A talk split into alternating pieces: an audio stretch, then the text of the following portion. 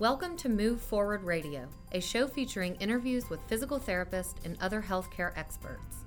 This program is brought to you by MoveForwardPT.com, the official consumer information website of the American Physical Therapy Association. Learn how physical therapists can help people of all ages and abilities reduce pain and improve and restore motion to achieve long term quality of life at MoveForwardPT.com. Welcome to Move Forward Radio. I'm Jason Bellamy. For many kids, getting through the school day is as challenging as the educational material. But for some with special needs, navigating to and through the school is a challenge in and of itself. Available to help these kids are healthcare professionals like today's guest, physical therapist Marcy Kaminker, who goes into schools to treat children with disabilities related to conditions such as muscular dystrophy, Down syndrome, and multiple sclerosis among others.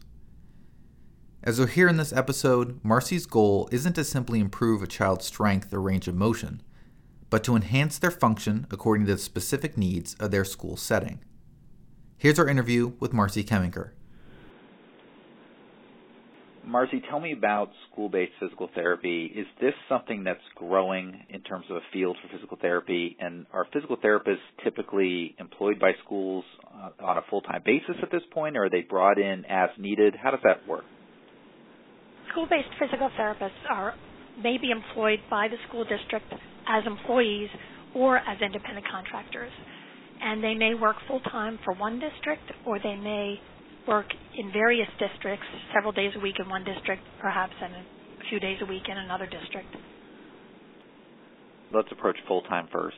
A full time PT in a school based setting, what are they likely to, to see in a given week, say, or day? I mean, are, are they going to work with a specific population of students most likely? Will it be roving, or will it change often depending on what happens within the school, or is it pretty set?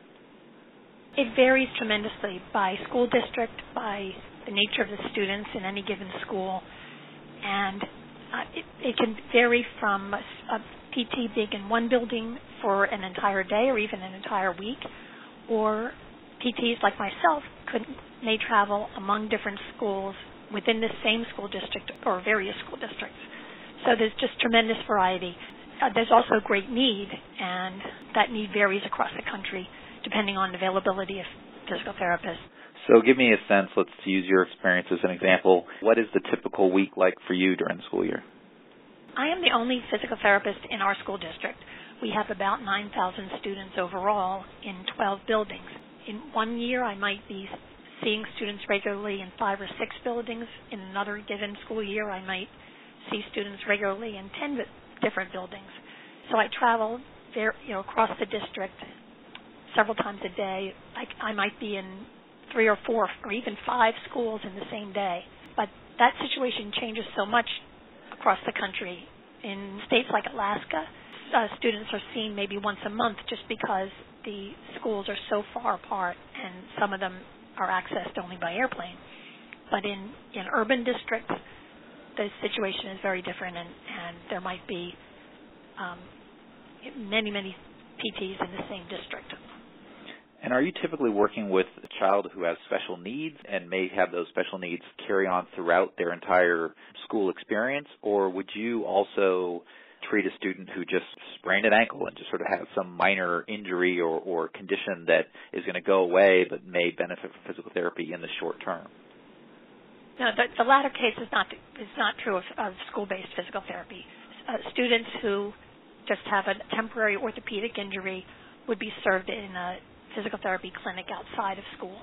But school-based PTs work to assist students with disabilities. Students who receive physical therapy need first to be classified as eligible for special education and related services by any of the 13 diagnostic categories as defined by federal law. Um, in some cases, students who are not classified that way may receive services under Section 504 of the Rehabilitation Act of 1973. But generally speaking, we, pr- we provide services for students with disabilities, a whole wide range of disabilities, um, to enable them to participate in their educational programs. So, how frequently might a student be seen over the course not just of a month, but say over a full school year and beyond? That can vary based on the individual needs of the student. In some cases, the student might be seen directly by a PT, let's say once a week for the entire school year. But in many cases, it's more appropriate for the student to be seen several times a week during, let's say, the first month of the school year, and then to be seen only on a consultative basis for part of the rest of the school year. So the frequency may change during the course of one school year or from year to year based on the unique needs of the student. What's the history of school based physical therapy? How far back does it go as an established approach to delivering care to, to students with those special needs?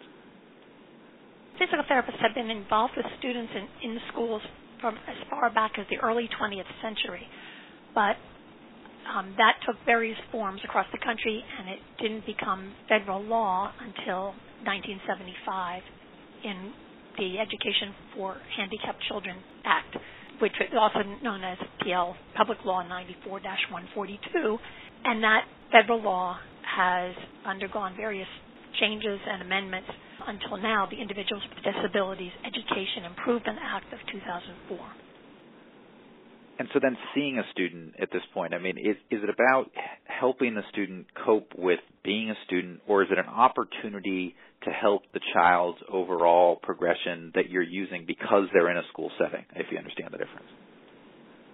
The need and the services really need to relate to the educational program. A student has various competing priorities in the school day, and sometimes the physical issues may not be most important for the student, the family, or the educational team. Physical therapy intervention is focused on enabling the student to participate in their special education program. Give me an example of some of the common conditions that you see and what your approach is and how that approach in school is, is kind of unique. We see students with a whole range of diagnoses.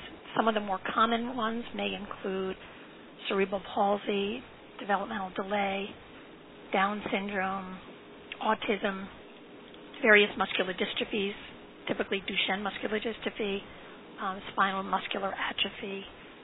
Um, the list goes on and on. And they're not, as I said, not temporary disabilities, but those that would that may affect a student for a, a lifetime. So we work with students in a variety of, of natural environments during the school day, from the time they arrive at school till the time they leave. That may include helping a student to walk down the steps from the school bus, to walk into the classroom, to hang up their coat or put away their school supplies, and walking around the school, in the classroom, down the halls, through the lunchroom, including participation in the physical education class, on the playing fields, and then for older students, we assist the student with transition to post-school employment or education. We may attend trips outside of school to vocational programs. So we may work with students from age 3 all the way up to age 21. And how do you build a relationship with the students? School can be challenging for all children for a variety of reasons, exciting too. How do you sort of build that relationship where you want to help enable that school experience, improve it, and not be a distraction to them or sort of get in the way of kids being kids. Naturally, that varies by child and by the child's age, but we we want to work on on skills that are important to the student, him or herself, as well as to the parents.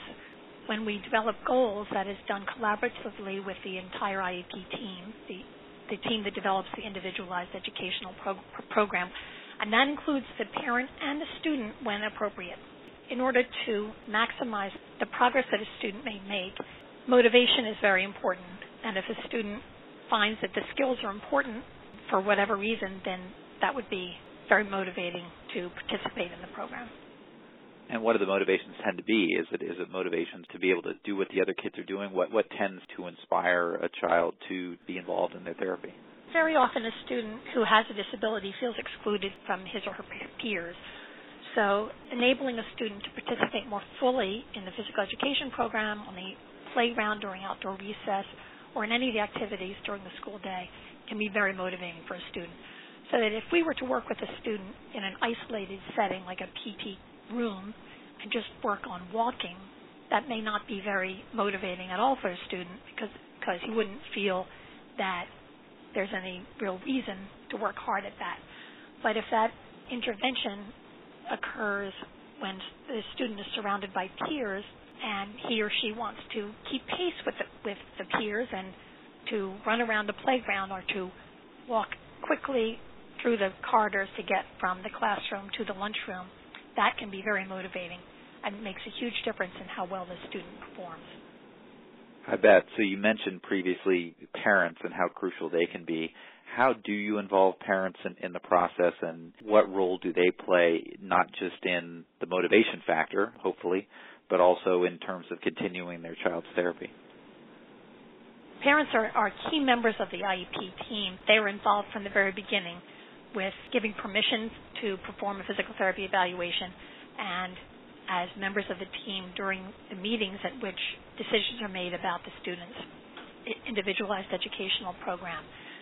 And at every step along the way, the physical therapist communicates with the parents about the, the student's needs, um, the what the parent perceives as the student's needs that may be different from what the PT might have thought, and making decisions about intervention. In addition, the physical therapist may interact with the student for only brief periods of time during the, the week. So it is very important that the classroom staff and the parents continue with the activities that are recommended by the physical therapist to promote progress in achieving the various annual goals. So if I'm a parent and I have a child who may benefit from school-based physical therapy, what's the process for me? How you mentioned an evaluation. How does the whole process typically start, and does it vary from state to state, district to district?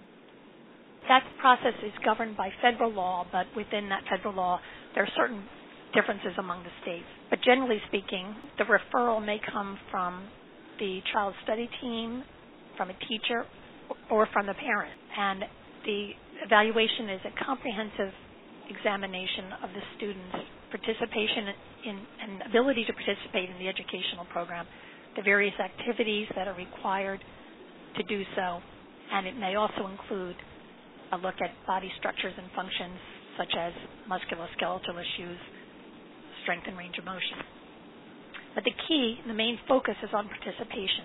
The evaluation includes observation of the student in a variety of the environments um, in which the student engages during the school day, from the classroom to the to the walking down the halls to access to bathrooms, in the gym, on the playground, up and down stairs, up and down ramps and curbs and bus steps, any any other things that might occur during the school day, class trips.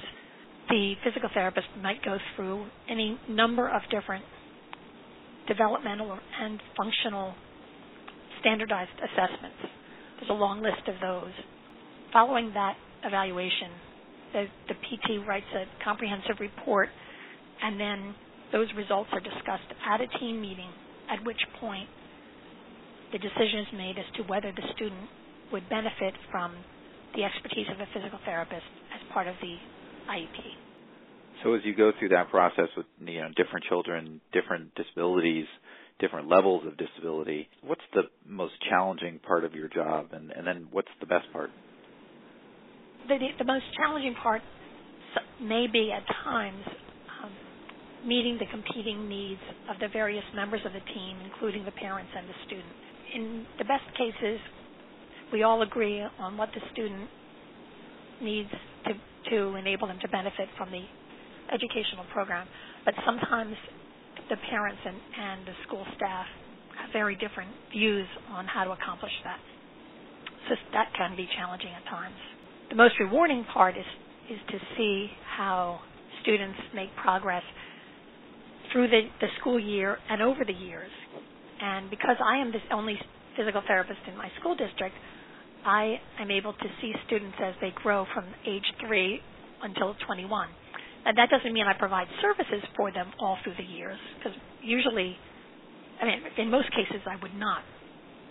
But I have a chance to peek in on them, to interact with them, either formally or informally, all through the years, and that's very rewarding for me. Yeah, what does it feel like to see a child, say, who who struggled to get down the steps of the bus or to get involved in, in play, be able to to get out there and, and mix it up and not be held back? How does that feel? It's really wonderful, and that's the most rewarding part. I also find it extremely rewarding to work with parents and with families, and because we we um, develop a very very close relationship over the years, and that's that's been a wonderful thing for me. If a parent's listening to this and they have a child who they think might benefit from physical therapy in, in a school setting, what's the one thing you want them to know? What's what's maybe the thing they should keep in mind, either in terms of their own expectations or ways ways to start? Um, what's what's the one takeaway you want them to have? I think it's important to for parents to understand the role of PT in the school system, which is different from that of PT, or maybe different from, from the role of a PT in a hospital or clinic. And that is our role in schools is to assist the student to access, participate, and make progress in their educational program. So we work with students in their natural environments um, all throughout the school day and through the years. Sometimes, uh, sometimes parents focus on on issues like muscle tone or range of motion, which may or may not actually affect their their function in the school environment. So we need to look at the whole picture as to whether the student really needs intervention in, in one form or another during the school day. Now that intervention may be either direct, that is hands-on, one-on-one intervention, one PT to one student. It might be in a small group setting or it might be simply consultation with the parents and school staff at various intervals during the school day or during the school year. Um, in addition, sometimes students at a certain age may no longer need direct intervention by a school-based PT, but in future years they might. For instance, they might in fourth or fifth grade be in a small elementary school building and when they move to the middle school, they might encounter a much larger building with stairs and much longer distances to navigate. And at that point, sometimes it's appropriate to resume PT services for a period of time to enable the student to become accustomed to a very different building with very different architectural challenges. That really underlines, obviously, the uniqueness of your care and how individualized it is. Marcy Kaminker, thanks so much. Okay, thank you. For more information on pediatric physical therapy, go to moveforwardpt.com, which includes health centers for parents and children, plus past episodes of Move Forward Radio. I'm Jason Bellamy. Thanks for listening. Thank you for listening to Move Forward Radio. Insight from our guest is for informational purposes only and should not be used as a substitute for individual treatment by a medical professional. Learn more about how a physical therapist can help you and find a physical therapist in your area at moveforwardpt.com. For an archive of past episodes, visit moveforwardpt.com/radio.